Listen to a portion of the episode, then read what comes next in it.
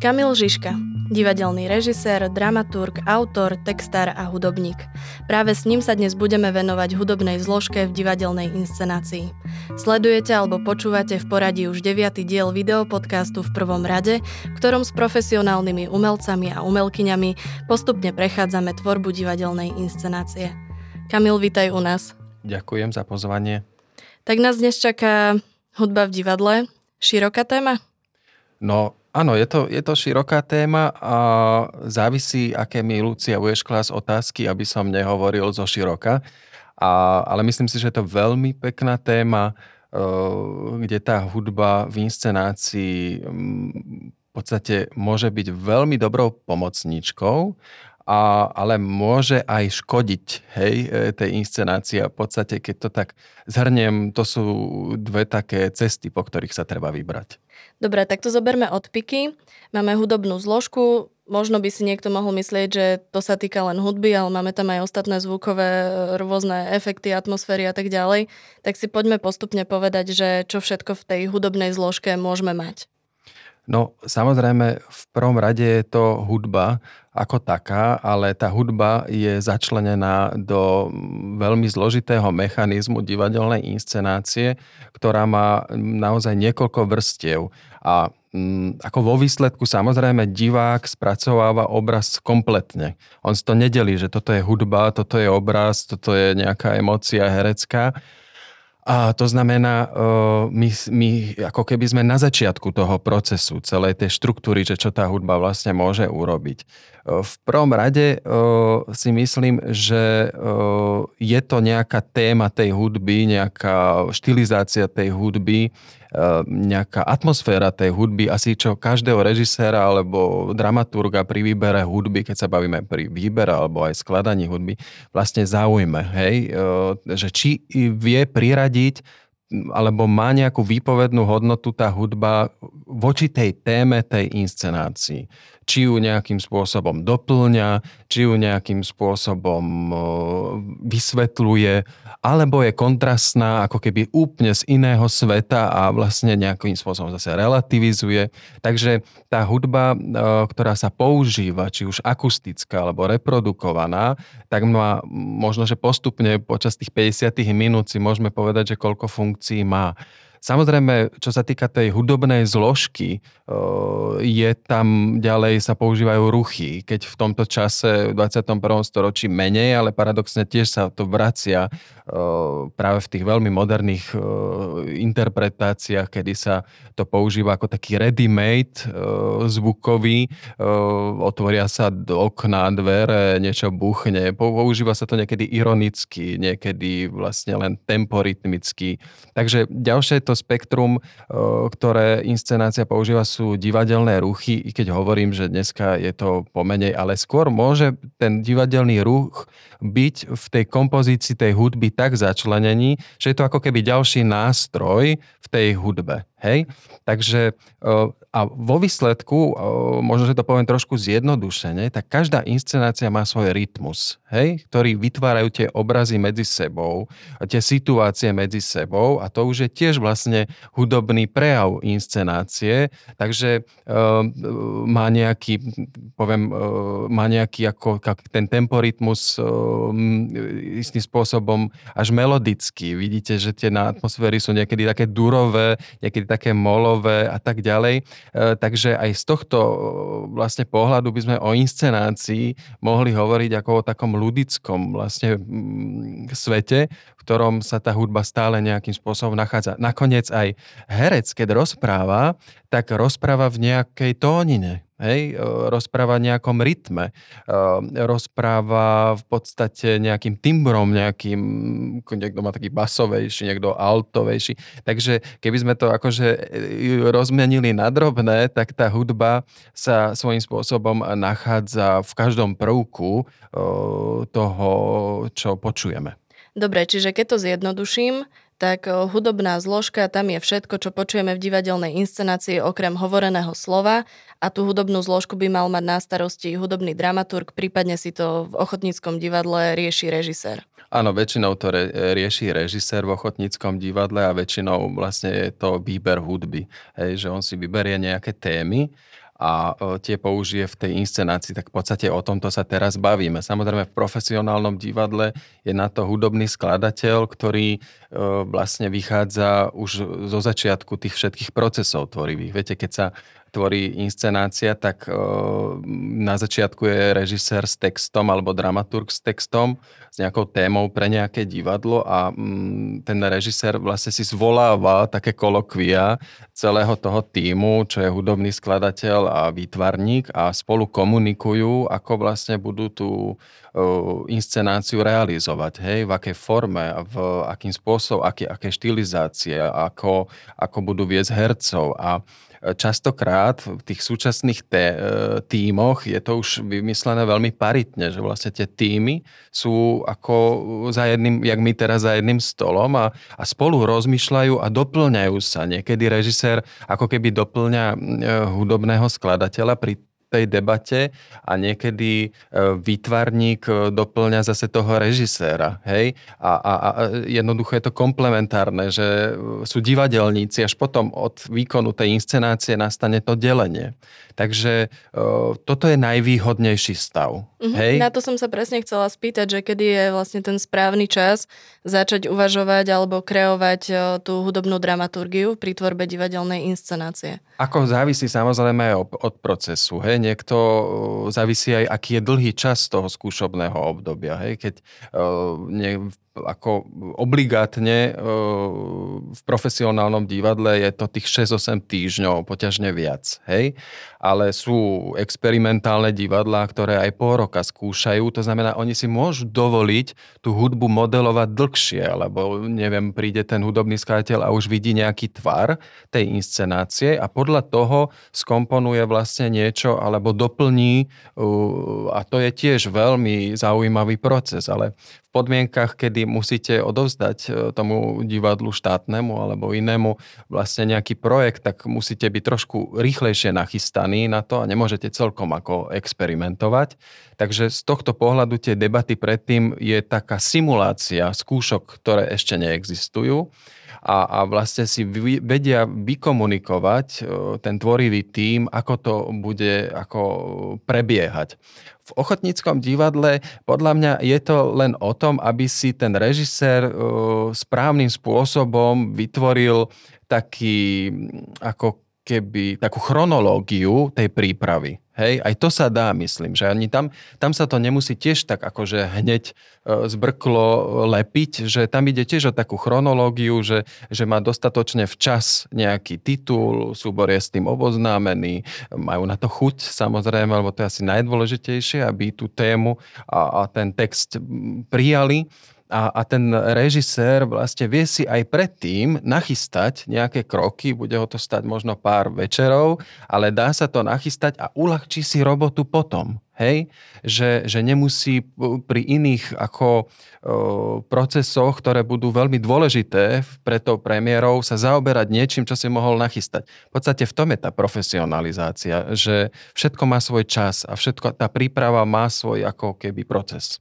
Čiže ak som dobre rozumela, ideálny čas na tvorbu tej hudobnej dramaturgie je práve vtedy, keď sa začína kreovať režino-dramaturgická koncepcia. Presne tak, to je úplne ideálny čas. Uh, nie je to ako, že to tak musí byť uh, a že to tak je najlepšie. V divadle to je veľmi ťažko povedať, čo je najlepšie. Uh, niekto by to zmietol zo stola a robí dobré inscenácie a robí ich iným spôsobom. Ide zo zadu, alebo hudbu si vôbec nevšíma, hej, alebo viete, ani scenografiu. O Milošovi Pietorovi sa hovorí, že on vlastne scenografiu nejaký prúdko neriešil. On vlastne sa zaoberal hlavne stále tým vzťahom na javisku a tak ďalej. Takže e, závisí samozrejme od toho režiséra, ale pre toho ochotníckého režiséra samozrejme je to výhodné, tým, že chcem ešte jeden detail povedať, že keď si spraví nejaký výber hudby, tak práve tá hudba mu môže pomôcť pre tú imagináciu. Keď rozmýšľa, že ako tú inscenáciu postaví, aké bude mať nápady. A tá hudba je veľmi nápomocná, že má nejaký výber, nejaké skladby, má nejaký svet jedného skladateľa, alebo viacerých, alebo niečo, nejakú experimentálnu hudbu. A, a tomu vlastne pri tej príprave ktorá nemôže prebiehať samozrejme nejako vo väčšom množstve, ako keby sa tým živil, ale aj tak tá minimálna príprava tam musí byť, mu pomôže vlastne si tie obrázky z hlavy dostať von, nejakým spôsobom nakresliť alebo nejako sa nachystať na tých hercov. Niekedy to aj tých hercov inšpiruje. Hej?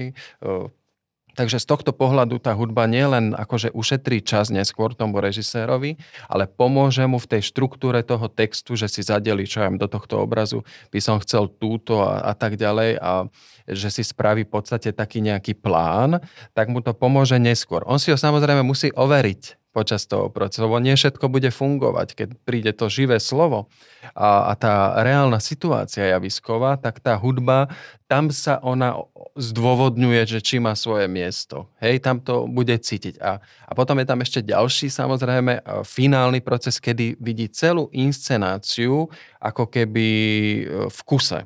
A vtedy je tá naozajstná realita, tej sematickej hodnoty tej hudby znakovej, myslím teda, aby som sa jednoducho vyjadroval, kedy v tom celom procese, že vidí tú hodinu inscenácie, tak e, vie tam povedať, že aha, túto tá hudba funguje, túto nie a tak ďalej. Takže je to taký proces, ako sa tá hudba e, a tie ruchy a to celé ten, ten zvukový svet vlastne začlenuje e, do tej inscenácie.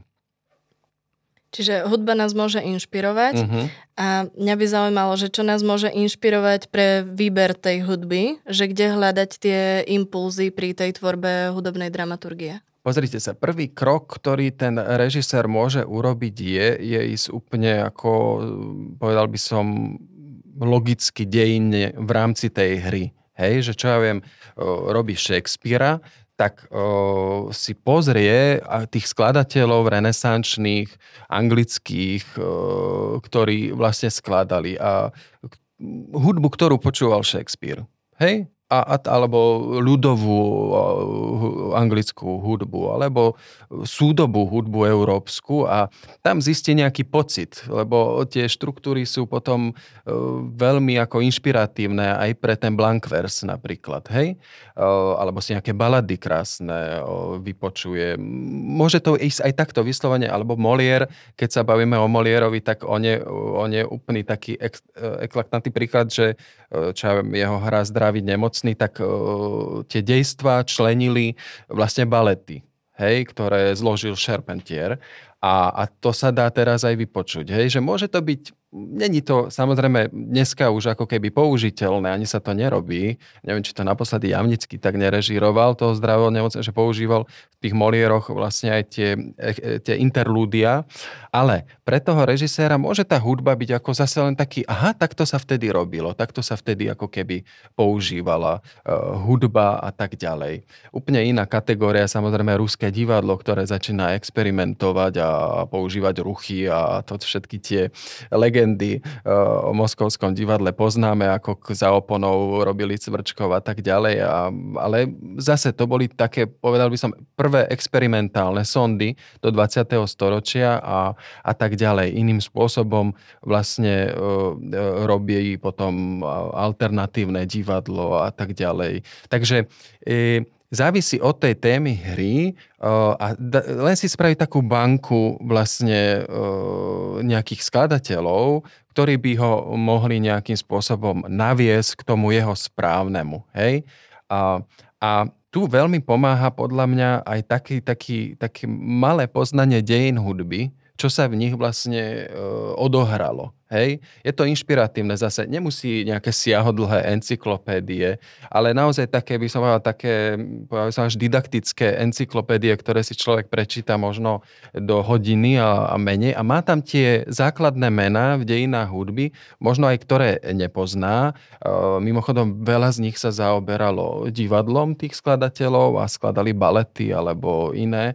E, to už nehovorím o opere ale e, môže to byť ako keby zaujímavé. A postupne sa vlastne môže dopracovať až do 20. storočia, kedy vlastne úplne na novo sa hudba konštituje, na, na novo, no, ide o zvuk v podstate, o rôzne akustické priestory, o rôzne experimenty, priestor sa, ruch sa dostáva do hudby, minimalistická hudba vzniká, naozaj napríklad čo sa týka rozhlasu, tak experimentálne štúdio hudby vzniká a tak ďalej. A tá hudba sa využíva neskôr v rozhlasových hrách. Takže to 20. storočie je podľa mňa úplne taká banka úžasných nápadov vlastne rôznych skladateľov z celého sveta, ktorí na novo vlastne vytvárajú veľmi silnú scénickú hudbu. Takže keď ten ochotnícky režisér má čas si spraviť len taký,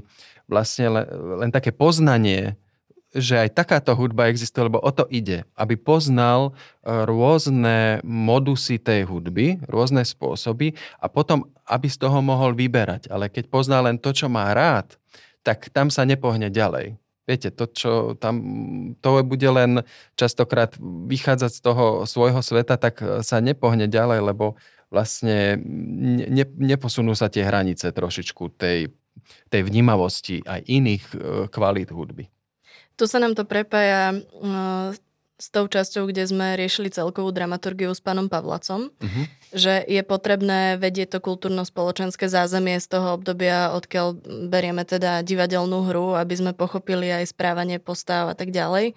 A vlastne to si aj ty naznačil, že na takú inšpiráciu hudobnú, ako to vtedy vyzeralo, alebo čo vtedy počúvali, alebo tento štýl, nás vie možno inšpirovať a vie nás posunúť, ale skúsme možno teraz sa pobaviť o tom, že keby sme riešili teda toho Shakespearea, už uh-huh. je jedno čokoľvek uh-huh. od neho, tak uh, vieme si to predstaviť aj v nejakom kontraste s nejakou, ja neviem, rokovou hudbou alebo punk rokovou, že či by to dávalo význam, kedy by sme si toto mohli dovoliť a ako vôbec uh, posunúť tú hudobnú dramaturgiu od toho momentu Alžbetinského divadla uh, až teda po nejakú súčasnú možno. E, samozrejme, že to ide. A to je častokrát aj cieľ, aby tá muzika možno bola najsúčasnejšia a tak ďalej. Ale je na, napríklad čo sa týka Shakespearea, mimochodom v poslednom čase som videl inscenáciu Romea a Julii v divadle ABC, e, ktoré režiroval Michal Dočekal a, a, a tam samozrejme použili tú súčasnú muziku. A téma je boj dvoch rodov, hej, a téma je e, ten kontrast tých mladých záľubencov, ktorí majú svoj svet. To znamená, tá hudba, ktorá bola súčasná, to bol ich svet. Hej? To znamená, ak sa to tematicky opodstatní v tej hre, ak má tá hudba samozrejme zelenú. Hej, ale e, takisto e, tá kapela alebo tá hudba, ktorá hrá, musí byť autentická v tom prejave, tak ako je autentická láska Rómea a Júlie. Viete, ak je to proste nejaký len akože hranie sa na mladosť, tak to, to, to je ne, to ne, ne, nefunkčné. To znamená, tá hra má nejakú tému a ona si aj prinesie kvázi. Častokrát ja som robil také témy rôznych osobností slovenských, či už z literatúry alebo z iných svetov a tam veľmi fungovala taká veľmi minimalistická hudba, pretože tie texty boli veľmi bohaté a netrebalo im ešte pridávať e, nejaké vlastne ozdoby. Ich treba, treba, bolo treba iba rytmizovať alebo nejakým spôsobom dostať do, nejakého, do nejakej základnej témy. Ja možno teraz nastal ten čas, že že predstavenie Nepolepšený svetec v modrom salóne, tak tam som vychádzal z jedného takéhoto motívu, ja ho zahrám.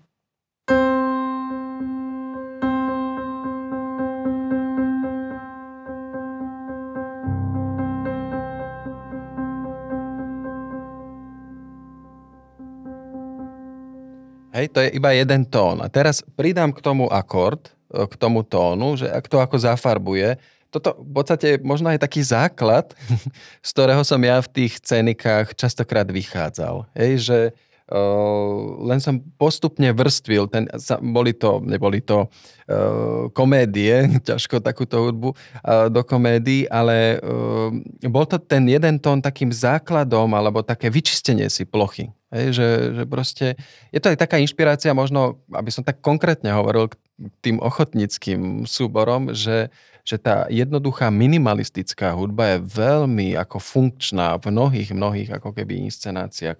Ako keď už sú to hotové nejaké skladby veľké, ktoré sú vlastne nachystané na takú...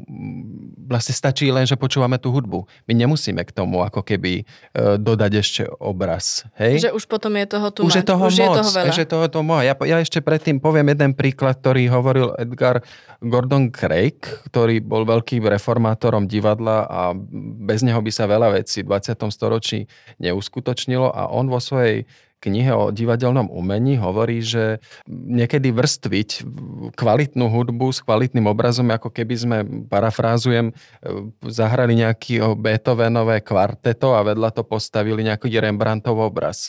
A teraz to počúvate a pozeráte na, tú, na ten obraz a počúvať a nemáte z ničoho nič.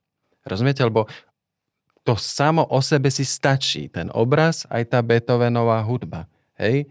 O, to neznamená, že Beethoven sa nemôže používať v inscenáciách. Môže, ale naozaj ako korenie, alebo ako, ako naozaj nejaká citácia. Možno aj udrží niektorá skladba inscenáciu. To sa ne, nechcem to tu popierať, ale tuto skôr chcem povedať, že tá hudba v inscenácii doplňa ten obraz. Je ďalšou jemnou vrstvou, ktorá to nejakým spôsobom komentuje. Preto ten hudobný skladateľ je vlastne najideálnejší partner pre režiséra, lebo pozná jeho koncept uh, a, a vie ho nejakým spôsobom doplniť. Ale samozrejme aj ochotnícky režisér to môže objaviť tú hudbu, ktorá mu tam najviac pasuje a ktorá mu vytvára ten svet, do ktorého vlastne ponorí, ponorí celú tú inscenáciu. Ja sa teda ešte vrátim k tomu tónu. Teraz tam pridám ten akord. Hej? Dva akordy.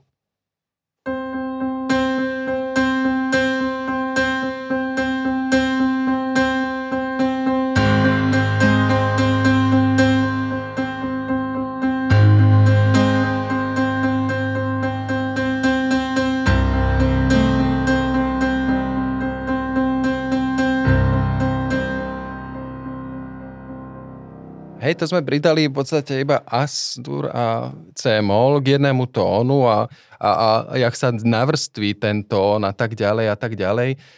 Uh, overil som si napríklad, keby mám teraz prehovoriť hudobným skladateľom, ktorí možno, že sa nájdú aj pre ochotnícke súbory, tak overil som si, že uh, taký, taká ekonómia práce s motívmi je veľmi dobrá, že vytvára takú súdržnosť potom toho všetkého. Hej, že, že poznám nejaký motív, ktorý jemne modelujem, potom ho zmením, spravím nejaký tej istej banky ako keby nástrojov, nejaký kontramotív a stačí. Hej, že a, a postupne vlastne ho dávam vyslovene ako korenie do tej inscenácie, nie viac, aby sme to neprekorenili. Hej, že, e, a takto, takto som sa ja postupne naučil vlastne s tou hudbou robiť. Čiže uh, tie inšpirácie sú nejaké, teraz to možno skúsim prejsť, že uh-huh. či mhm. sme na niečo nezabudli. Uh-huh. Ja sa pýtam ako laik, lebo nie som hudobník, ale Hej. viem sa z tej divadelnej stránky možno trošku. Um, Čiže máme tému, ktorá nás môže inšpirovať, máme spoločensko, spoločensko-kultúrne korene ohľadom okolo tej divadelnej hry, ktorú sme si vybrali. Máme tam ešte čo ďalej? Myslím, že si spomínal, no však jasné, režino-dramaturgická koncepcia, ten pohľad toho režisera, ten prínos. Máme hlavne možno aj ten text, hej, že a vrátim sa tomu Craigovi. Ten Craig hovoril, že v texte je úplne, že všetko. Že tam nájdete aj kľúč k scenografii, aj kľúč vlastne k herec, ku všetkému nájdete vlastne a, a v texte sa častokrát e, nájde aj kľúč e, k tej hudbe. Hej, že v nejakej téme alebo v nejakej narážke, alebo hej, e, že môže byť ten text tým inšpiračným zdrojom, ktorý nejakým spôsobom pomôže tej inscenácii. Takže, jak, ste, jak si hovorila, Lucia, je to to, že poznať ten kontext tej hry, v, ak, v akom, ako v kontexte vznikla, hej, že či medzivojnové, no tak si vypočujem tú medzivojnovú hudbu, aj pop, už populárnu a tak ďalej, a, aby som mal len ten základ, že čo, ten dramatik počul, e, keď to písal, alebo píše nejakú historickú hru, a, a, alebo po, po, čítam komédiu dell'arte, tak e, čo asi tie nástroje, vlastne také jednoduché, primitívne toho pouličného komedianta mohlo byť ako bubona, flauta a tak ďalej a možno si vypočujem nejakú trubadúrsku. Ale není to záväzné, my nemáme byť ako historicky verní, toto už sme dávno opustili, že musíme byť to, my sme v podstate slobodní, akú hudbu použijeme, ale musí byť hudba vlastne, ktorá nejakým spôsobom komunikuje, hej, vlastne s tou témou. A niekedy nás aj prekvapí, hej. Mne sa častokrát stávalo, a to chcem povedať takú svoju asi generálnu skúsenosť, že ja som si veľa vecí vlastne overil až v rozhlase. Hej, že keď som robil rozhlasové hry, vtedy som mal taký čas vlastne počúvať len slovo hercové a hudbu a ruchy. Že som vlastne, je to, bolo to pre mňa skoro by som také cvičenia rôzne na tému hudba, kedy som si vlastne musel uvedomiť, že čo všetko tá hudba vlastne akým spôsobom tým, že oko vlastne nepracuje pri počúvaní rozhlasovej hry, že čo všetko ona vlastne môže vlastne obsahovať.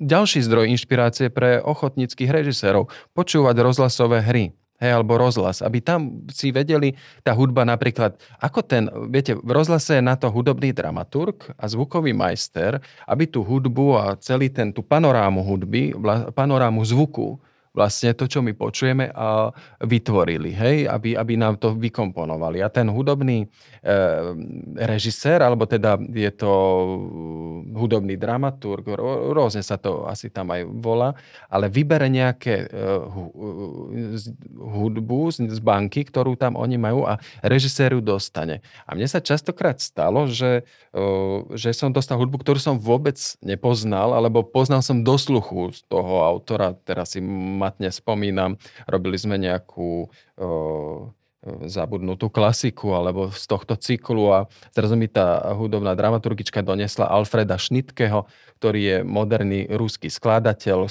druhej polovice 20. storočia, robil veľmi takú postmodernú hudbu a takú, má také metamorfózy na Gogolov pláž, také niečo medzi cirkusom a zlým snom, aby som to tak pomenoval.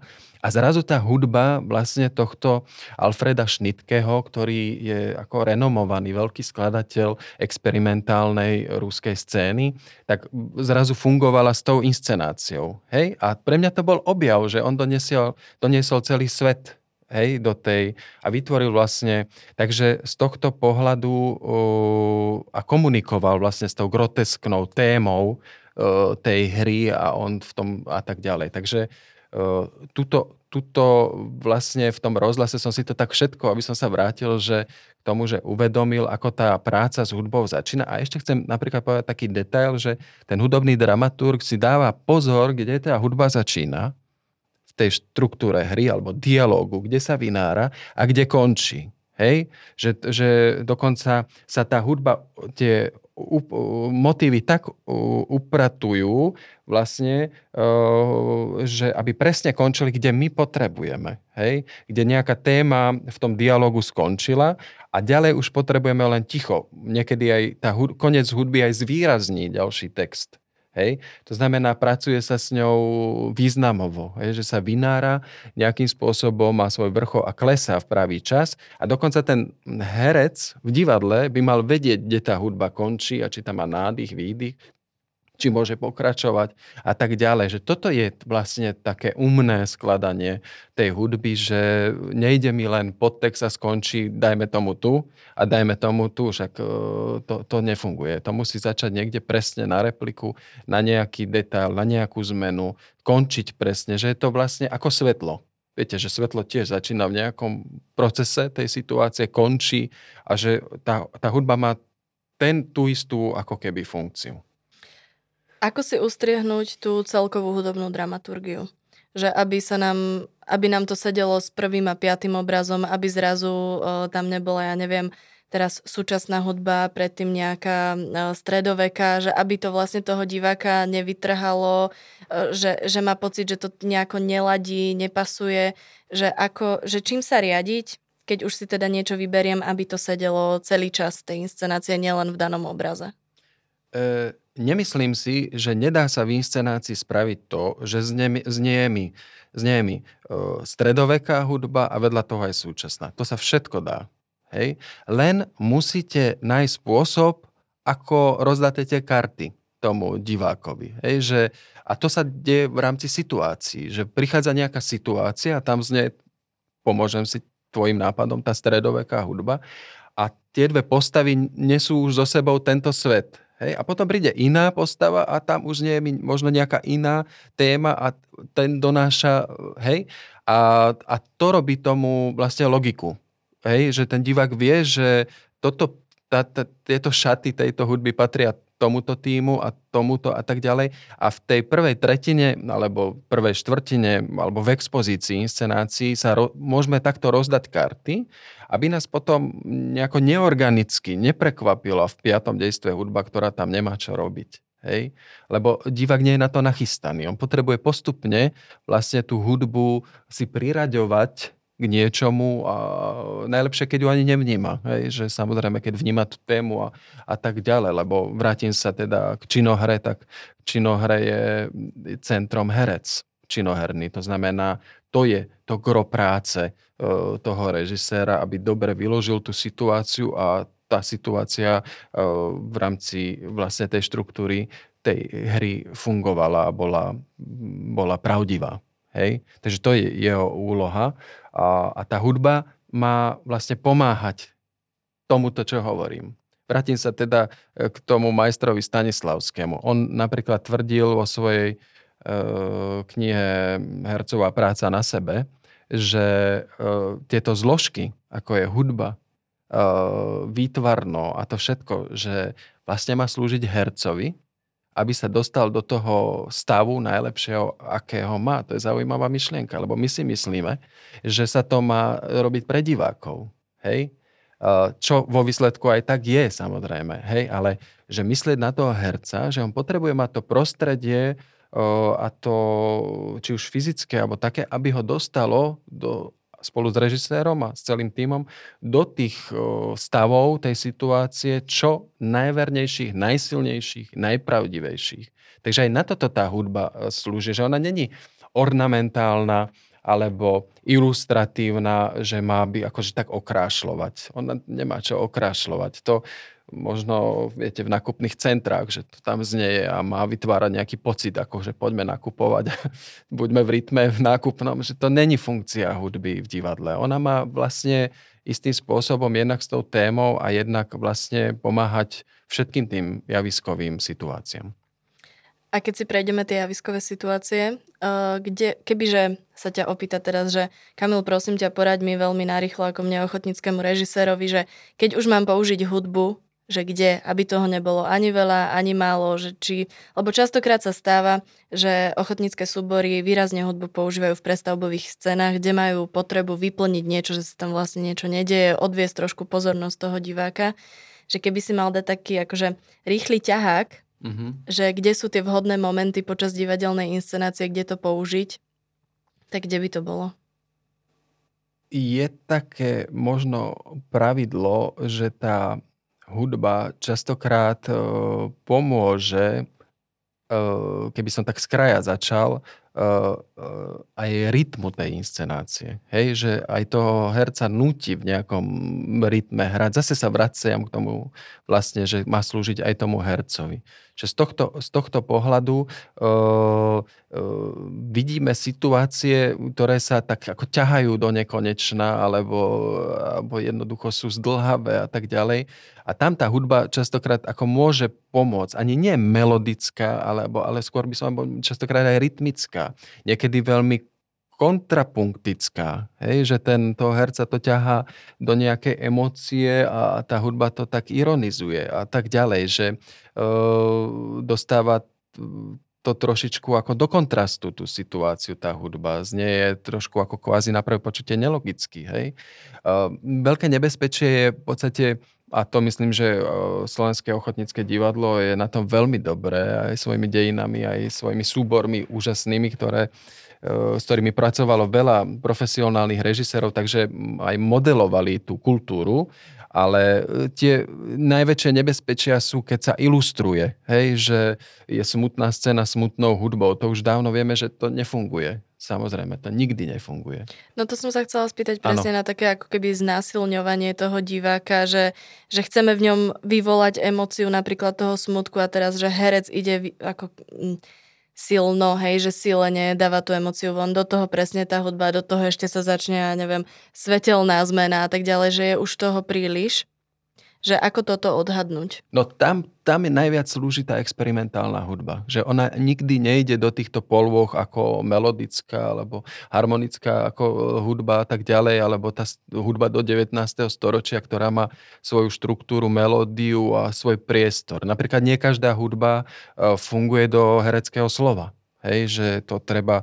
A tu sa zase prihováram za tú hudbu modernú alebo súčasnú experimentálnu, o, o, ktorá vlastne veľmi ako keby najbližšia tomu, tomu, tomu divadlu a, a veľmi ako keby slúži. No to, čo si povedala, že, že tá hudba poprvé nemá ilustrovať tú situáciu. My sa snažíme, aby herec vnútorne v tom vzťahu to zahral. Hej, istým spôsobom eh, najlepšie mať postavenú inscenáciu bez hudby niekedy, alebo vlastne cítiť tú hudbu, jak sme sa na začiatku bavili v tých replikách a v tom, tom všetkom. A tá hudba naozaj len tam tak ako okrajovo eh, občas sa vynorí a tak ďalej ale hovorím, že pomáha tá hudba ako ďalší prvok, ktorý možno unaveného diváka častokrát mu zmení percepciu, vnímanie. Viete, že vnímal toto a zrazu počúva tú hudbu. Tam môže niečo dopovedať, e, predznačiť alebo pripomenúť nejaký motív. Že ten motív vlastne sa viaže na nejaké postavy, na nejaké situácie a on si to pamätá. Hej? A keď sa vynorí zase ten motív, tak mu to pripomína tú postavu alebo tú udalosť alebo a tak ďalej. Takže ona, tá hudba v inscenácii má slúži aj tak, ako taká pamäť toho deja. Hej? A, a tak skladáš si, aha, to som použil tu a tam. Takže tá odpoveď by musela byť ešte konkrétnejšia otázka, vieš, Lucia, že, že, že keby sa pýtal, že e, ten ťahák dať, že jak sa tá hudba používa, sa ani nedá povedať.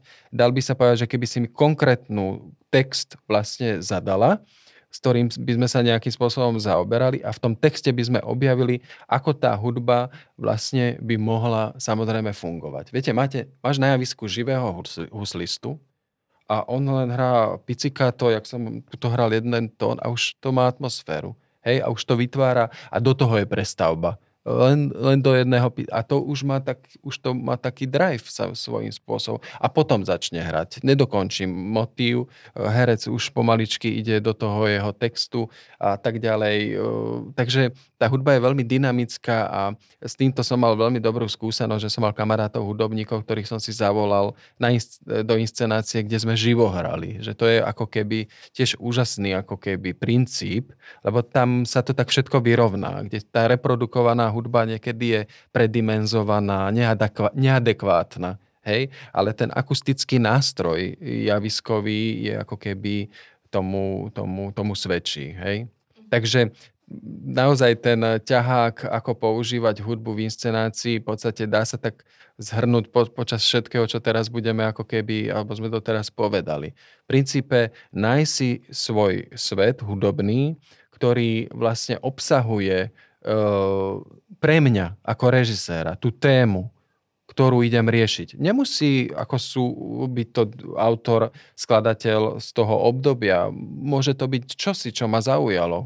Úplne indiferentné. Hej, o to, o to, ale mňa ako režiséra to zaujalo a pomáha mi to postaviť tú inscenáciu a tá hudba mi vlastne vyrába ten materiál, s ktorým ja pracujem a ho dekomponujem na nejaké časti, Napríklad teraz, keď zoberiem takú poslednú skúsenosť z divadla Ludus, kde sme robili na západe nič nového, tak tam, som, tam, som, tam som robil po dlhom čase výber hudby. Hej?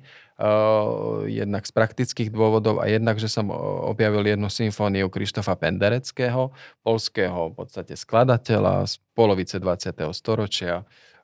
Je už v tom prúde ako tých, tiež tých experimentátorov a on vlastne napísal jednu symfóniu, ktorá vlastne pracuje e, s e, nástrojmi ako zvukmi, ako ruchmi, ako vytvára všelijaké priestory zvukové, že ani tam neviete zachytiť nejakým spôsobom tému. To vôbec nie. To je proste zluk proste rôznych štruktúr hudobných počas tej symfónie, neuchopiteľných a tak ďalej, ale s rôznymi atmosférami. A, a presne to bolo tá téma, ktorý, ako, to bola tá téma tej prvej svetovej vojny. Hej? Že to boli pre mňa tie výbuchy, tie, to, to, to všetko v tom pendereckom bolo obsiahnuté v tých nástrojoch a tej som povedal, áno, toto je hudba, ktorá patrí k. I keď je z druhej polovice 20. storočia, tiež je na nejakú inú tému vojny, nie prvú svetovú, ale druhú myslím, ale to je jedno. Pre mňa ako režiséra to bolo zásadné vlastne sa s tým stretnúť stretnúť a použiť to v tom Remarkovi. A to je vlastne ten, a tam už ten, ten materiál tej hudby vám vytvorí rôzne banky, rôzne atmosféry, ktoré používate a tým, že to robil jeden skladateľ, tak e, vlastne má to takého spoločného menovateľa. Možno aj toto odporúčam tým ochotníckým režisérom, aby nevyberali, i keď aj to je možné, aj v profesionálnych divadlách sa to deje, ale je lepšie na začiatok mať jedného skladateľa, aby, aby to bolo z jedného sveta, organického, vlastne v tej inscenácii a s jedným rukopisom, i keď môže byť, ako tie časti môžu byť rôzne. Hej, že je tam zachovaná tá čistota. Áno, áno, áno. I keď a v rámci už post postmoderného divadla dneska je možné, možné všetko. Hej, že už sa to robí naozaj ako aj taká citácia profesionálnych divadlách, aj takého gíču a tak ďalej, že sa pracuje s rôznymi motívmi a do, do ne, motí, nové motívy, ale tam sa treba asi dopracovať, aby to zase bolo uchopené celé. No, no hlavne je dôležité nepoužívať to ako alibistickú odpoveď na to, prečo to tam bolo, lebo môžem všetko, ale aby sme mali tie odpovede ako inscenátori, že prečo sme to takto použili. Že to... Áno, áno. Napadla mi taká vec, že poďme sa možno pohrať s tým klavírom. Mm-hmm. Uh, toto nie je prvá časť, kde spomíname Romea a Juliu, že dali sme si takú notorickú známu vec, aby teda všetci tomu rozumeli, lebo nemusíme si teraz vysvetľovať vzťahy ani situácie. A keď sme sa bavili o tom, že môže ísť hudba do toho kontrapunktu, že ide opozitne oproti tej situácii, tej emocii. Dajme si, že napríklad e, teda Julia zomrela, Romeo ju nájde, sme v tejto situácii, že e, napríklad keby si iba teraz dal nejaký motív alebo niečo na, na klavíri, že že si prejsť jednotlivé možnosti, hej, že, da, že by sme si dali, ja neviem, kliše, alebo že ako by to mohlo vyzerať, keby sme to znásilnili, že už je to veľa, alebo keby sme chceli ísť do toho opozita a tak. Vedeli by sme? No, vyskúšam, je to výzva. uh, tak dobre, no čo by som najprv asi zahral ja, keby zomierala. Uh, teraz uvidíš praxi, ak ja skladám. V podstate iba ukladám prsty, čo mi napadne. Hej, že... Takže v tej časti, keď už e, Romeo zistí, že Julia je mŕtva. Hej, dajme tomu.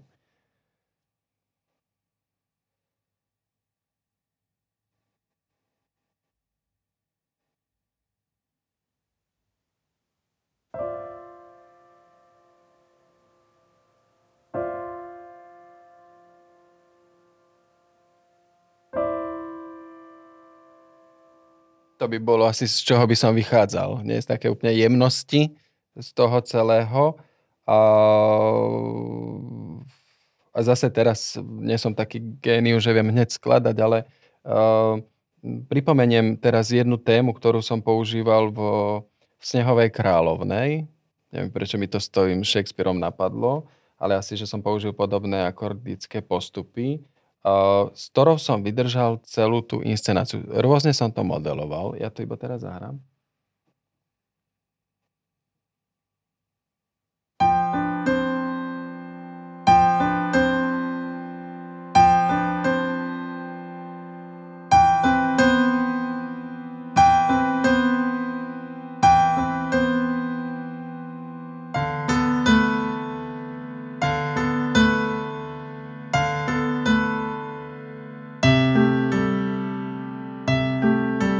Ona tá hudba potom si žila svojím spôsobom, keď sa to zrytmizovalo, tak to znelo.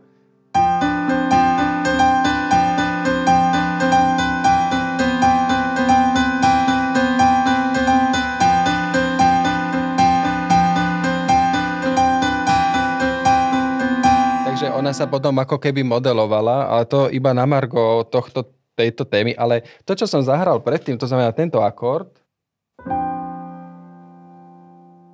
Hej, že proste ten jemný život tej Júlie odišiel. Pre mňa v tejto chvíli by bolo to najsilnejšie, hej? Ale neznie to tragicky. Čo, mm. je, čo je dobré, hej? Že... Áno, no, není to úplne ako o, tá tragéd... tú tragédiu má na starosti ten herec, hej, viete, že, že vy, o, tá hudba to, mm, aby som zase nepoplietol toho, čo to pozera, ale tak ako premedituje tú situáciu, že ju tak komentuje, hej, že už má taký nadlad nad tým všetkým a, není úplne ponorená v tej situácii, že tá hudba asi takúto funkciu vlastne má. Častokrát to aj zľahčí, alebo a vlastne z toho vznikne tá dráma, hej, alebo všetko. Jasné, dá, neviem si teraz predstaviť, čo by akože sa dalo ako, možno, že tie prvý akord, čo som hral, že Hej, že, že uh, nejako to ako drama, tak to už všetci cítime, že to ako keby, ale ani zľahčavo sa to proste nedá. Hej, nedá sa to, uh, to by zase bol nezmysel, jak v zlom sne.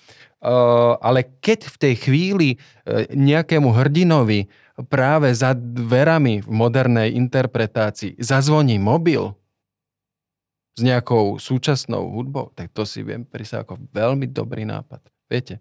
Že tam zomiera Julia tam, uh, neviem, či už ten páter, alebo kto z tých postav tam práve je a, a zvoní mu mobil v modernej a neviem, čo mu tam hrá. A, a že to je tiež hudobný nápad, hej? Uh, v tom koncepte a tak ďalej. Takže, uh, ale v tejto chvíli hovorím, ťažká otázka, a, ale v princípe hudba uh, by mala vlastne mať ako keby taký... Um, krok, odstupný krok tej situácii, že vlastne ju nemá nejakým spôsobom definovať, e, lebo na to je práve to herectvo. Hej? Je iné hudba v balete, samozrejme, keby sme sa bavili, alebo v tanečnom predstavení, tak tam už ona je v dominantnejších postaveniach, hej, v opere. Hej, to už to sú úplne trošku iné svety. Aj ťažko teraz vysvetliť to na Margo, ale v tej, keď sa bavíme o činohre, tak e, tá hudba e, je, by mala byť vlastne nenápadná ako to svetlo. Viete, že keď to nasvietím, tak e, proste vidím tvár, vidím emócie, ale nezamýšľam sa, že či ten reproduktor, reflektor je vpravo, vľavo. Akože robí mi to atmosféry, nenápadne to ten divák ako vníma, nejaké kontry, neviem čo, zmení sa trošičku, a, a, ale v princípe postupne vnímam len ten dej, príbeh a tá hudba sa takto istým spôsobom začlenuje, nenápadne do toho celého sveta, neupozorňuje na seba, nepýta si tú pozornosť, proste slúži ako ďalší, ďalší prvok vlastne v, tej, v, tý, v tom všetkom. Takže tu sa vrátim teda k tej téme toho minimalizmu, že ten je veľmi efektný, že, že, že zvolíš si nejaký jeden motív a naozaj ho vyšťavíš až, až úplne, ak sa najviac dá v tej inscenácii, alebo pracuješ s takými obmedzenými vlastne priestormi hudby, aby si ich nedával všade, ale naozaj len niekde a tým pádom ona lepšie zaznie. Vlastne hudba, ktorá znie dlho v inscenácii, tak sa postupne stáva neviditeľnou. Že človek ani nemá funkciu, ani nefunguje a tak ďalej a tak ďalej a tak ďalej. Ale vrátim sa k jednej inscenácii v Slovenskom národnom divadle, kde som robil druhé e, prikázanie, bol tam celý tým režisérov a tam ho, robil hudbu Vlados Šarisky a, a on vytvoril len jednu takú, e, pre celú tú inscenáciu len taký jeden šum kvázi. Taký nejaký zvláštny, tiež elektroakustický experiment a znelo to počas celej tej ako inscenácie 15-18 minútovej a, a, a ne, neboli tam žiadne motívy, nebolo tam žiadna téma, bol to len taký nejaký priestor, ktorý sa tak lámal a objavoval a, a napríklad to fungovalo tiež. Hej, že vlastne z rôznych strán sa tá hudba dá ako keby použiť, že vyslovene, že s hudbou sa dá pracovať skoro až takým ako so svetelným dizajnom, tak dá sa povedať, že aj zvukový dizajn, hej, že vytvorí len naozaj, pardon, mikrofón som trafil, e, vytvorí len e, nejaký, ne, nejaký, len, nejaký pocit Hej, nejaký, nejaký zvláštny ako keby svet, ktorý neviem uchopiť. Aj to je hudba. Hej? Že nemusí to byť vždy melódia. Nemusí to byť melódia. To, to stále hovorím o tej hudbe vlastne súčasnej, súčasnej alebo rôznej experimentálnej. Uh, odporúčam, keď sa bavíme o tom rozhlase, tak uh, čo ja viem, na rádiu Devin býva také, taká relácia extempore, kde sa používajú, teda redaktor vyberá súčasnú hudbu, ako napríklad padajú nejaké loptičky, ping-pong a do to je nejaký a tak ďalej. Je to veľmi pre režiséra inšpiratívne, keď tá hudba je na hrane. Tá hudba je na hrane hudby, ale pre divadlo je ako keby výborne ako keby nasmerovaná, hej, že uh, skoro, by som povedal, dokonale. Hej. A napadá ti niečo takéto tiež na tú situáciu s tou Juliou? No viem si predstaviť, že je tam proste nejaký ruch, hej, ktorý sme, čo ja viem, používali, ne, neviem, tej ruch tej Verony, alebo, uh, alebo čo by sa v tom celom uh, mohlo dať Alebo spraviť. že hľadať nejakú metaforu, že ja neviem, teraz prvý plán trepnem, že vietor, alebo teda Vánok, ktorý nejako graduje, že naznačuje nejaký odchod tej duše, bla bla bla. Dalo by sa tak, podľa toho, čo pracu, ako pracujeme s tým uh, predtým. Hej, viem si predstaviť, že počujem len ulicu Verony, e, plnú turistov a sa zaplňa a obdivujú ten, e, hej, ten balkón a tak ďalej, že nič sa vlastne nestalo pre ten svet. Hej, že počujem obyčajný ruch. A to už tiež má funkciu tej hudby. A keď do toho ruchu položíte ešte nejaký akustický prvok hudobný, tak uh, on už vypoveda. To zase sa vraciam k tomu rozhlasu, ale tam naozaj tá hudba má trošku inú funkciu ako v divadle, kde sa sústredím na toho herca. Takže uh, myslím si, že keď to tak zhrniem, tak prvé je mať prípravu, vypočuť si tú hudbu ešte predtým, ako ju idem používať.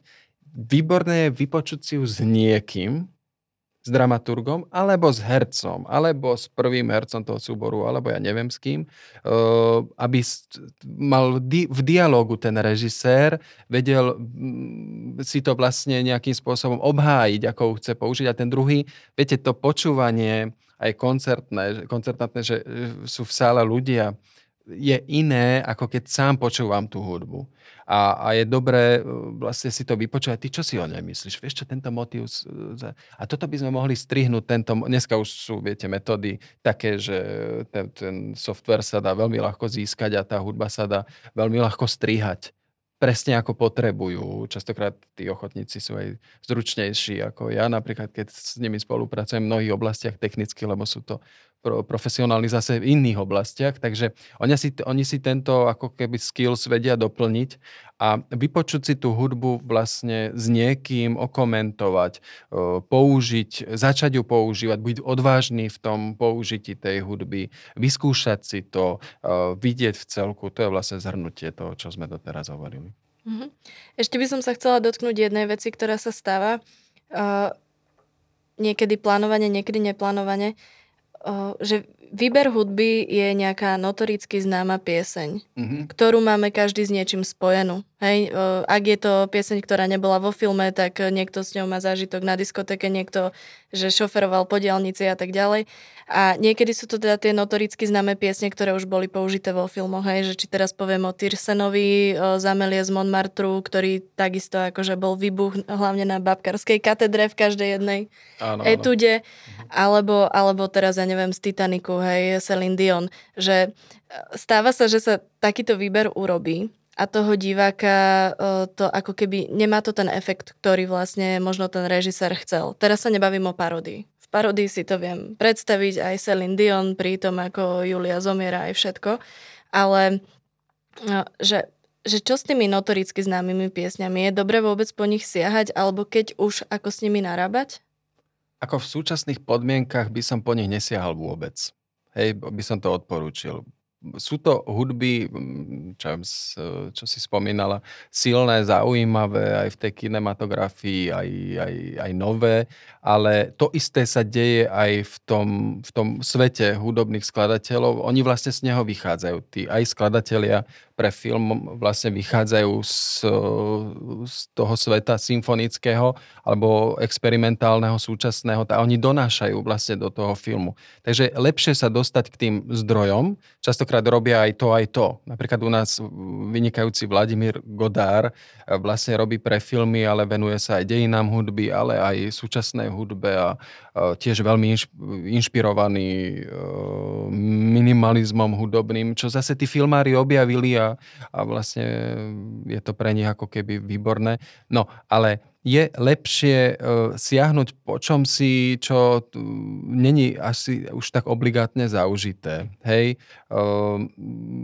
Pomáha to vlastne k takej sviežosti tej inscenácie. Hej? Že, uh, a to je to, že musím mať to poznanie, že ty poznáš toto, lebo je to v tom mainstreame, ale je tam ešte veľmi veľa, veľa toho zaujímavého, čo v tom mainstreame není a musím objaviť tie zdroje, aby, si, aby to moje ucho si zvyklo aj na iné akustiky, lebo to je aj zvyk keď som zvyknutý na niečo, tak uh, ťažko sa mi opúšťa ten, ako tam aj ten svet hudobný a, a, a tak ďalej. Hej, aj, aj ten uh, súčasný, súčasný, napríklad pre mňa bolo zaujímavé, že keď som teraz cestoval uh, z predstavenia z túlavého divadla, tak Ehm, herečky, ktoré sú mladšie o 15 rokov odo mňa a mi púšťali na YouTube rôzne skladby, čo oni púšťajú, čo si teraz po, počúvajú. Hej? A, a som zistil, že mi celá generácia nejakým spôsobom uletela a veľmi dobrá slovenských hudobníkov, proste úžasné nápady a tak ďalej. A zrazu to pre mňa bolo, že je to možné, mne toto tiež človek je zvyknutý v tých svojich cestičkách a, a tak ďalej, takže musí sa stále nejakým spôsobom obohacovať. Na toto je dobrý ten hudobný dramaturg alebo niekto, kto vlastne sa v tom a prináša tomu režisérovi, lebo nemá. No, v rámci ochotníckého divadla je to taká sa, samoštúdium, také samoexperimentovanie. Ale aj to je dobré. Hej? Pozriem si nejakú inscenáciu profesionálnu, zaujme ma tam tá hudba, a dám si tú námahu, napríklad, odporúčam, idem si ju ešte raz pozrieť, a vyslovene už to robím pre ten ochotnícky súbor. Ako s tou hudbou robili oni? Všímam si len tú hudbu v tej inscenácii, že môže to pomôcť. Nemá čas možno na nejaký workshop alebo na čosi, ale za tie dve hodiny si zase môže, už videl, už pozná tú inscenáciu a páčila sa mu, niečím ho oslovila, alebo si ju pozrie, to je jedno, ale v princípe to druhé pozretie už robí tú, vlastne tú pedagogickú činnosť pre toho človeka, ktorý si to pozera. A tam si môže overiť, ako on robil s hudbou, hej? ako kde začala, kde skončila, prečo vybral toto a odpovedať si v rámci cudzieho projektu na tie otázky a spätne ho to môže ako keby vyučiť k tomu svojmu projektu, hej?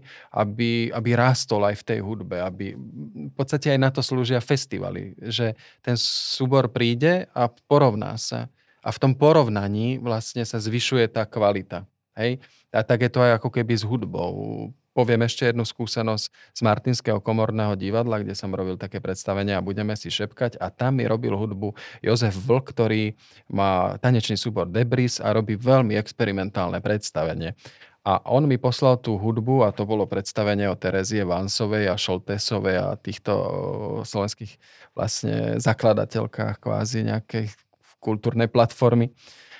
A keď som si vypočul tú hudbu, len tak na ucho, tak som si povedal, to, to, to nebude fungovať, to je, to je úplne inde. Ako to, to je iný svet, proste to je ten moderný a taký zvláštny trošku. Ja ešte som trošku bol, bolo už 15 rokov naspäť, ja nepamätám koľko, ale nebol som ešte zvyknutý na, ten, na tú akustiku, na, to, na, to prá, na tú prácu vlastne s tým minimalizmom.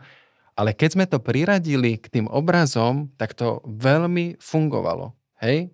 Že ja sám som nemal tú skúsenosť, ale musel som to vyskúšať a, vlastne vytvorilo to tú inscenáciu tá hudba, alebo pomohla vytvoriť vlastne mm, ten základný koncept aj so scenografom Tomášom Cillerom, ktorý vlastne tiež rytmicky narábal v tom priestore a tak ďalej. Takže um, niekedy ten režisér musí trošku aj zariskovať, a ísť do nejakých vôd, ktoré nie celkom ej, má už vyskúšané a asi to vyskúšať. O tom je tá divadelná skúška, že má si to ako keby vyskúšať. Hej? Ale v, ako som hovoril na začiatku, v tej hierarchii toho procesu, že on môže experimentovať vtedy, keď má ten základ ako keby postavený, to znamená tie situácie a vlastne ten základný fyzický proces tej inscenácie, e, tá mnemotechnika celá a potom môže do toho vstupovať tá hudba a už s odstupom môže vlastne zisťovať, že ako to spolupracuje s tým všetkým a tak ďalej a tak ďalej. V podstate vždy si môže zavolať niekoho na pomoc, hej, že každé mesto má nejakú zúšku, kde vie osloviť nejakého pedagóga a poradiť sa s ním ohľadom tohto, že mám nejakú predstavu, lebo môže sa stať naozaj, že nejaký režisér si to nevie sám vyriešiť, túto hudobnú zložku, že nemá na to ucho, nevie si to úplne predstaviť, možno nemá prehľad v tej hudbe ani súčasnej, ani v minulej, lebo ho to úplne nezaujíma, že venuje sa iným veciam. Takže možno, že koho by mohli tí ochotníci osloviť na takúto spoluprácu, keď sa bavíme, že stále by to bolo ochotnícke, že ja už som teraz možno naznačila tých pedagógov zo zaujímavej umeleckej školy. Je ešte niekto taký, že koho by stalo za to osloviť a mohol by s týmto pomôcť? Ako ideálne je to niekto z toho súboru, kto, kto trošku možno viac tej hudbe rozumie. Niekedy to môže byť e, výber aj možno nejaké neznámeho folkového speváka, norského, viete, a, a, a tak ďalej, e, že vlastne vychádza trošku aj z tej ponuky toho súboru, že čo majú oni, lebo tam sa to multiplikuje, viete, keď tam je 8 člen, tak 8 svetov hudobných a tak ďalej. Niekto má skúsenosť v Zuške, že trošičku má aj s nejakým nástrojom alebo z nejakú hudobnú kultúru pozná a tak ďalej. A hovorím, že v rámci tých možností, čo sme hovorili, e, že vychádzať teda z toho autora, ktorý vytvorí nejaké spektrum e, vlastne mm, ako keby tých tém. E, niekedy vlastne aj tú tému, čo keď sme sa bavili o Shakespearea, tak mnoho skladateľov na tú tému už niečo poskladalo, takže si to možno ako keby aj vypočuť. Väčšinou to symfonické básne a tak ďalej, častokrát nepoužiteľné v inscenácii, ale môže to aj byť tá cesta. Ale skôr hovorím tá téma tej samoty napríklad, hej, že tam už nejde o to byť, ako sa má veristicky, ale čo mne to pripomína, vlastne, čo mi to ako keby zdeluje tá, ten text a čo tá hudba vlastne a tak ďalej. Takže tie zdroje môžu byť aj na tej zúške, môžu byť teda to, že samoštúdium, môžu byť aj také, že si pozrie nejakú inscenáciu, aby vôbec ten model alebo čosi, ale dôležité je ako keby poznať nejakých e, skladateľov a dať si tú námahu.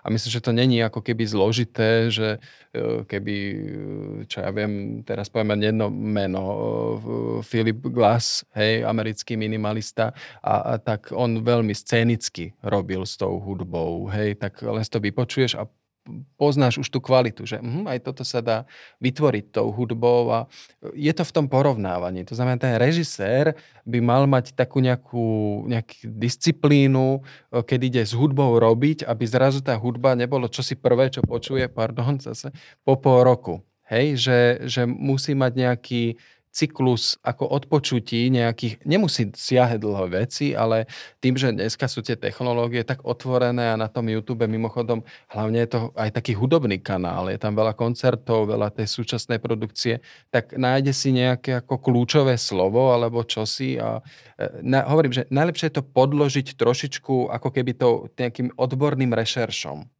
ale v rámci možností. Tam není možné akože moc toto, ale nejaký, a dovedie ho to k nejakému menu a tomu pomôže práve v tej inscenácii. A just môže robiť aj Tajovského. Hej, ale nájde nejakého skladateľa vo svete, ktorý vlastne tou témou hovorí o tých malých, malých konfliktoch v malom meste alebo na dedine, a, alebo cíti tam niečo, čo môže pomôcť tej inscenácii a niečo možno úplne netypické, čo pomôže vlastne vytvoriť takú, takú zvláštnosť vlastne toho sveta. Takže tých procesov, ako sa k tej hudbe vlastne dostať, je, je niekoľko a možno niekedy aj zavolať v tom regióne hudobného skladateľa nejakého alebo niekoho kontaktovať a využiť hej, tú, tú, tú potenciu toho regiónu. Tie regióny sú veľmi bohaté, takže tam len treba mať ako keby prehľad. Pamätám si, keď sme robili v Trnave ešte ako ochotníci Figarovú svadbu, tak uh, Bomaršeho, text, nie Mozarta, tak uh, už som bol na škole, takže už som mal také tendencie to tak skúmať a takže som si vypočul uh, Mozartovú Figarovú svadbu a, a tak som to tak porovnával s tým textom, lebo pôvodne bol Bomaršeho text Figarová svadba. To napísal, myslím, koncom 80 rokov, 18. storočí, tesne pred francúzskou revolúciou ten text sa dostal k Mozartovi po desiatých rokoch a e, Da Ponte napísal libretto. Hej? To znamená jeden dramatický text, výborná komédia, potom nejak a tak ďalej a hneď to Mozart spracuje do v podstate najznámejšej opery, dejin opery. A, a vlastne to som si vypočul a bavili ma tam niektoré motívy z tej Figarovej svadby ale vedel som, že to nemôžem použiť v tej našej interpretácii, tak som zavolal miestne trnavské kvarteto jazzové, ktoré z, toho, z tej knihy e, klavírneho výťahu si zobrali tie motívy a zahrali to vlastne ako v inom prevedení. Tak to sa mi zdalo ako keby zaujímavé pre, tu, pre ten projekt, hej, že znie to proste, dajme tomu viemne. A mali sme také rokokové kostýmy, všetko a tak ďalej, ale v princípe znela tá dobová Mozartová hudba v inom ako v tom interpretačnom. Takže tá tvorivosť, tá režisérska pri tej, e, lebo on je slobodný tú hudbu použiť aj nepoužiť. Že on není povinný ten režisér e, použiť žiadnu, ani tón. Pokým mu tam nefunguje, ani tón. Hej? Takže v tomto by mal byť, to znamená, musí byť slobodný aj v tom experimentovaní vyskúšať si to. Vyskúšať si to a hovorím, že v tých súčasných podmienkach je toho ako nepomerne väčšie možnosti máme ako pred 30 40 rokmi aj v rámci reprodukcie aj všetkých technológií. Takže treba to využiť a tým pádom byť veľmi flexibilný. Kamil, ako je to s rôznymi teda zvukmi, e, či už sú to nejaké ruchy, jingle a takéto veci, ktoré sú mimo tú melodickú časť? Ako pri nich pracovať, ako sa na to pozerať? Možno sa vrátim k tomu, čo sme hovorili na začiatku, že každý ten akustický prejav na javisku sa začlenuje do hudby pri činohernom predstavení. Takže divák to nevníma ako toto je ruch a toto už je hudba a toto už je svetlo. A to, on to vlastne si splieta tie lana dokopy a už to, už to vníma dokopy. Hej? A nejakým spôsobom to dekoduje. Hej? A nejakým spôsobom to v ňom pracuje a vytvára to v ňom jednotný obraz a jednotný pocit. Hej? Takže tie ruchy a e, rôzne ako keby zvuky, ktoré súvisia s tou témou, ktoré jednak ich počujem akusticky v rámci tej scenografie, to je jedna vec. A, a keď ich mám už pridané, hej, uh, tak veľmi sa musím tiež zamyslieť, že, že akú majú v tej chvíli funkciu. Hej, že keď zaznie tá búrka alebo uh, ten vietor a tak ďalej, tak uh, my vieme už po tých všetkých perepúťach divadla, že že častokrát ten znak, ktorý naznačuje búrku alebo ktorý naznačuje ten vietor je silnejší ako tá realita. Ale nemusí to vždy tak byť. Niekedy vlastne tá téma je taká hustá, tie emócie, že nejakým spôsobom ten, aj ten realistický prvok môže osviežiť a priniesť tam nejakú kvalitu, ak je dobre zvolený ten čas zase toho, koľko znie mi na javisku. Hej? A, a, adekvátne tomu celému. Takže vrátim sa teda ešte raz k tomu, že všetko v tom predstavení patrí do tej hudby, patrí, vytvára tú harmóniu, e, základný ten takt vytvára herecký dialog, vlastne temporitmus a akým spôsobom si odpovedajú, ako rýchlo uvažujú. Na to navezuje tá hudba hlavne, hej? Často ako márne bude mať hudba veľa energie a tvorivosti, keď e, tá energia není v interpretoch. To nikdy nefunguje. E, alebo, čo ja viem, nepočuť interpreta. Hej? A nad tým je hudba a vlastne je silnejšia ako to, tak to takisto nefunguje. Vlastne ten akustický prvok musí byť najsilnejší, najdominantnejší pri činohernom divadle. Proste tá, nejak tá reč, ktorá súvisí častokrát aj s tou mnemotechnikou, keď sa bavíme o ochotníckom divadle, to znamená dobrým naskúšaním si toho, vyskúšaním a dobrej pamäte, a, a, a tak vtedy vlastne tá psychológia herca je taká, že aj ten akustický priestor sa zväčšuje. Kdežto keď je strach alebo neistota, tak vlastne vtedy aj ten akustický priestor je slabší. To, toto si musí ochotnícky herec, e, aj režisér uvedomiť, aj my profesionáli, neustále si to musíme ako keby pripomínať, cítiť to. Proste tá neistota vnútorná vytvára vlastne neistotu zvukovú. To znamená, toto musí byť v poriadku. Ak idem do toho priraďovať nejakú hudbu. Ak je toto v poriadku, priradujem k tomu hudbu, zvuky, ruchy, všetko v tých významoch, ako sme sa vlastne bavili, to znamená funkčne, uh, ak tam, mimochodom, keď spomínal som, budeme si šepkať, nám tam dokonca zaznela sova, hej, alebo také vyslovene bizarné veci ako v rozprávke, ale použité vlastne v tej situácii, kde sa zrazu zamrzli tie herečky a, a už to malo taký nejaký metafyzické a čudné to bolo a jemne nevysvetliteľné a tak ďalej. A v tej štruktúre sa tam objavil aj vlak, hej, kedy Hanna Gregorova píše, ako chce odísť a uh, kraja jablkáte sa rozsypú na javisku, ako je život v podstate a ten vlak počuť niekde. Takže uh, keď sa s tým u mne robí, m, tak sa to dá ako keby aj použiť, uh, aj ten akustický priestor. Eh, alebo teda ten ruch nejakého, nejakého realistický ruch samozrejme.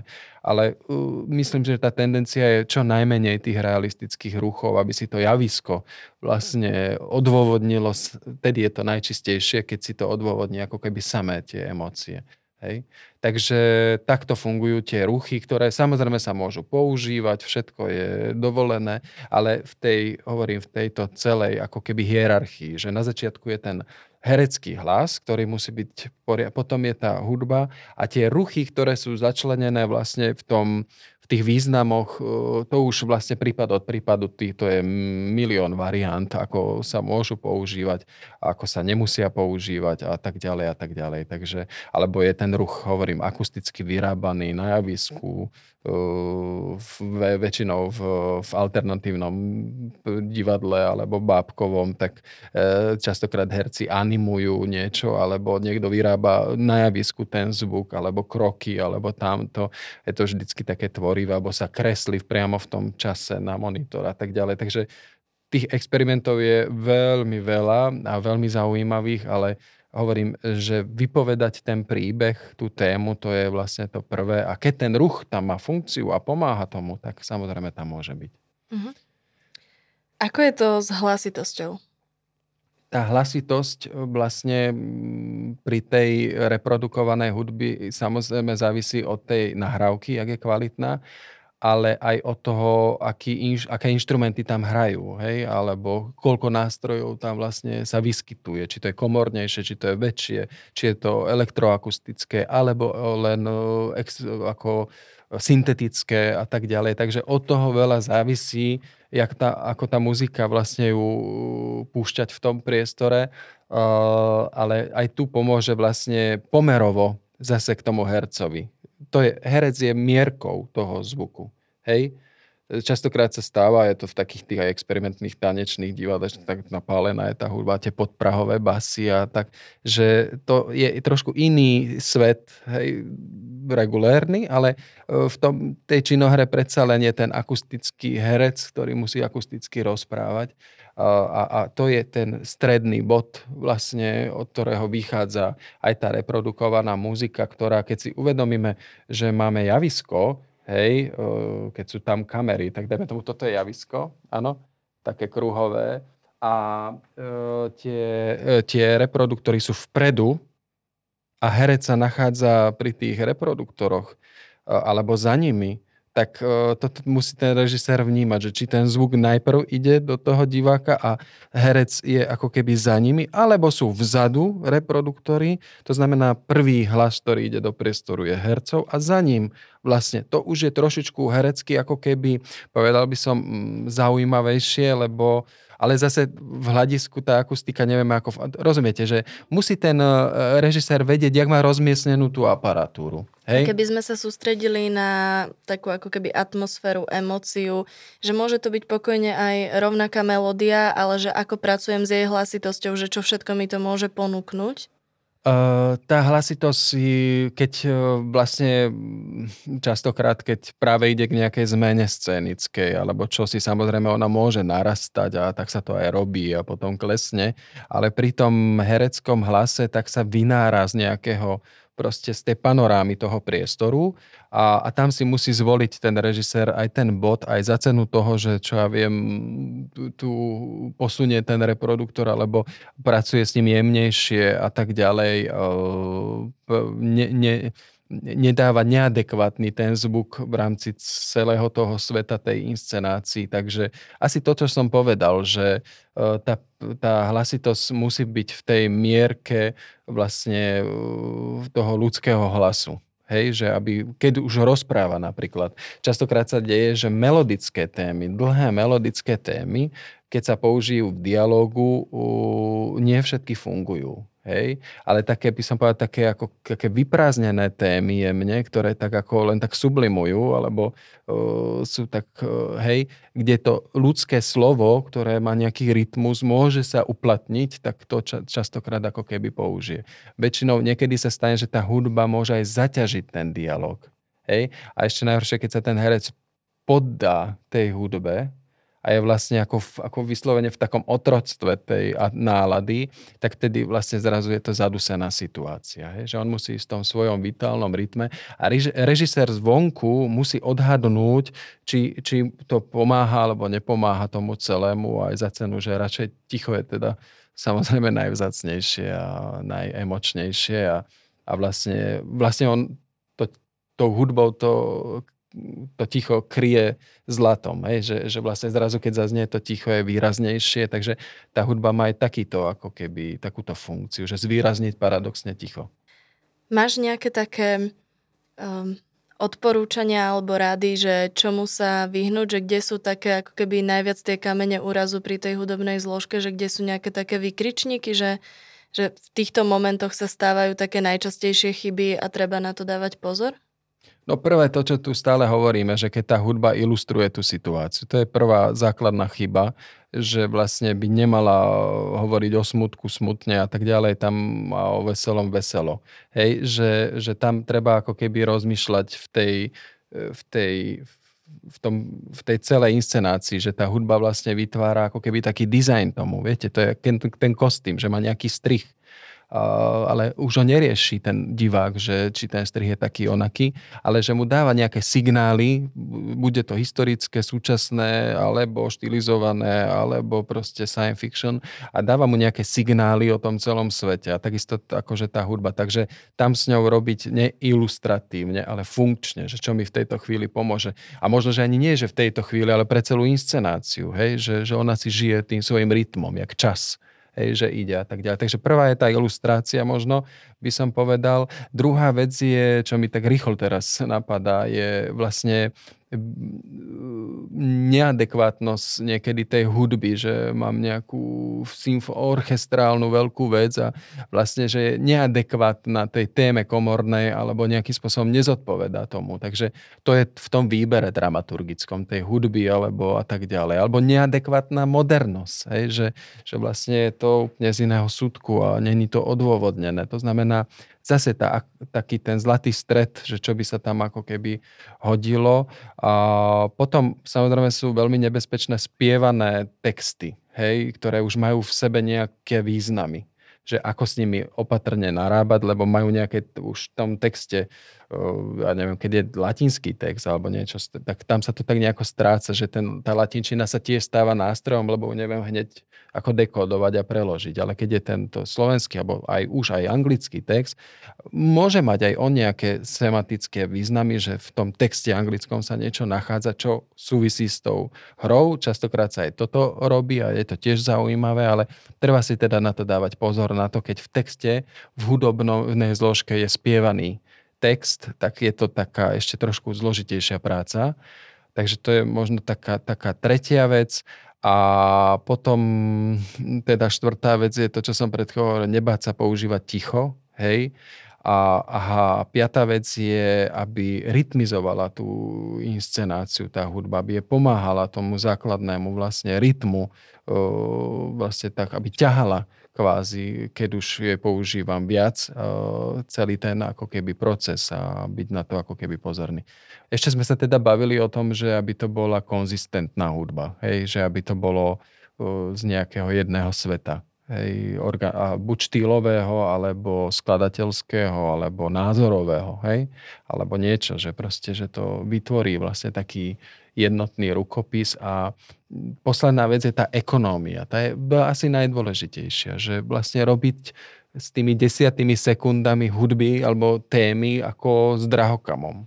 Viete, že teraz ešte nadviažem na jednu inscenáciu, nie je to moja myšlienka, keď som Martina režiroval zase iný projekt o zase Vajanskom škulte Tima Hviezdoslavovi, tak keď uh, bola tam taká situácia, že keď uh, Hviezdoslav začal písať Hajnikovú ženu, tak on to posielal po, po spevoch do redakcie do Martina a uh, Svetozar Hurban Vajanský mu to komentoval, že čo tam je dobre, čo tam je, samozrejme ho pozbudzovali, aby to dopísal, je to, bude to veľmi dobre a tak ďalej. Takže toto je tá situácia.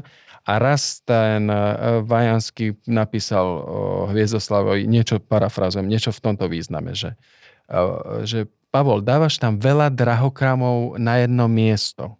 Hej, zvol si iba 4, symetrických úlož a tedy to bude krásne. Hej, Chcel mu povedať, máš veľmi veľa nápadov a dávaš ich strašne veľa na kopu.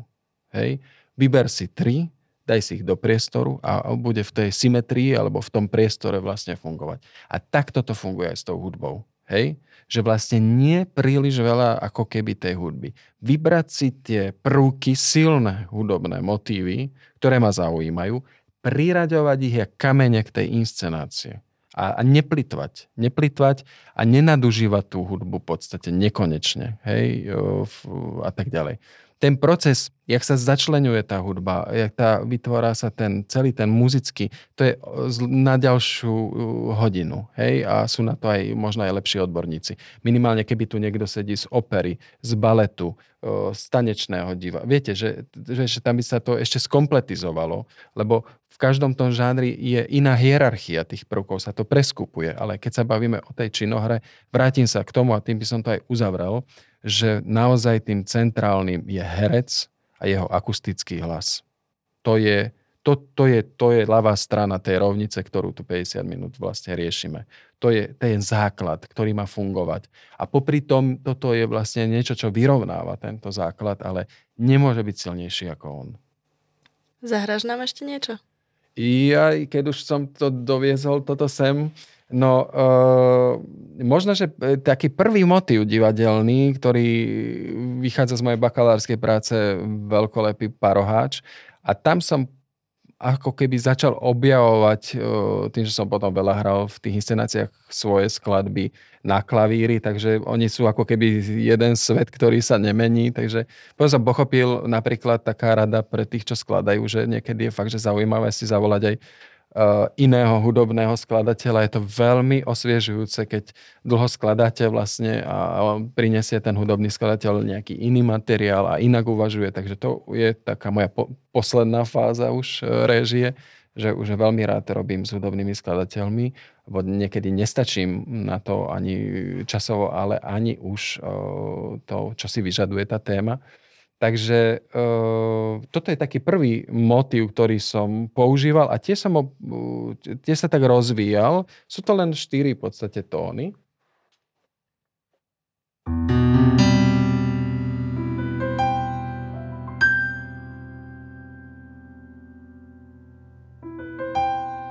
To bola téma v podstate francúzskej revolúcie a taká zložitá, taký kabaret v podzemí, kde sú šlachtici a tam ich taký kabaretier Prospero vlastne tak manipuluje a robí taký ako... No a tento motív sa vynul vlastne, že to bol vlastne tá pád tej Bastily, alebo niečo, čo sa tak objavuje. Hej. A ten som začlenoval aj do textu, tým, že vlastne on len tak ako a tak ďalej. Boli tam aj iné témy, samozrejme, aby toto by to nevydržalo. Takisto vlastne v ďalšej inscenácii Veľkolepý parohač som mal takýto motív, Tá pieseň samozrejme pokračovala a ona sa raz zaspievala ako pieseň. Hej.